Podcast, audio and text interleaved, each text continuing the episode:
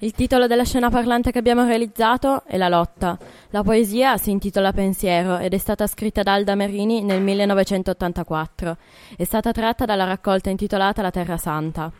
In questo testo il poeta si chiede da dove abbia origine il pensiero, se si trovi nella sua addome addolorato, nella sua testa e non sa se mh, vuole perdere i pensieri brutti che aveva oppure tenerli e far, e far finta di niente.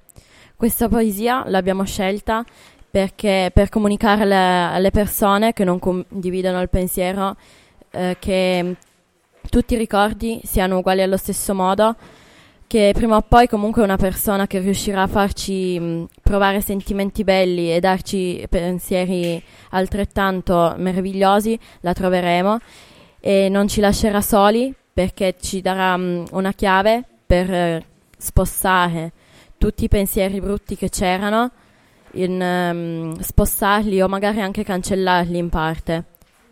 Nel, um, l'abbiamo rappresentata con un omino diviso in due.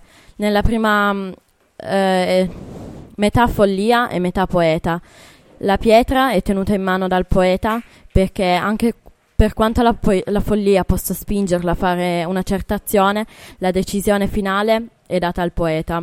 Eh, la pietra, de- eh, il poeta la scaglia contro una torre nella quale è rifugiato il pensiero, perché comunque possiamo solamente scalfirlo, ma mai distruggerlo, e quindi è rifugiato in una torre inespugnabile.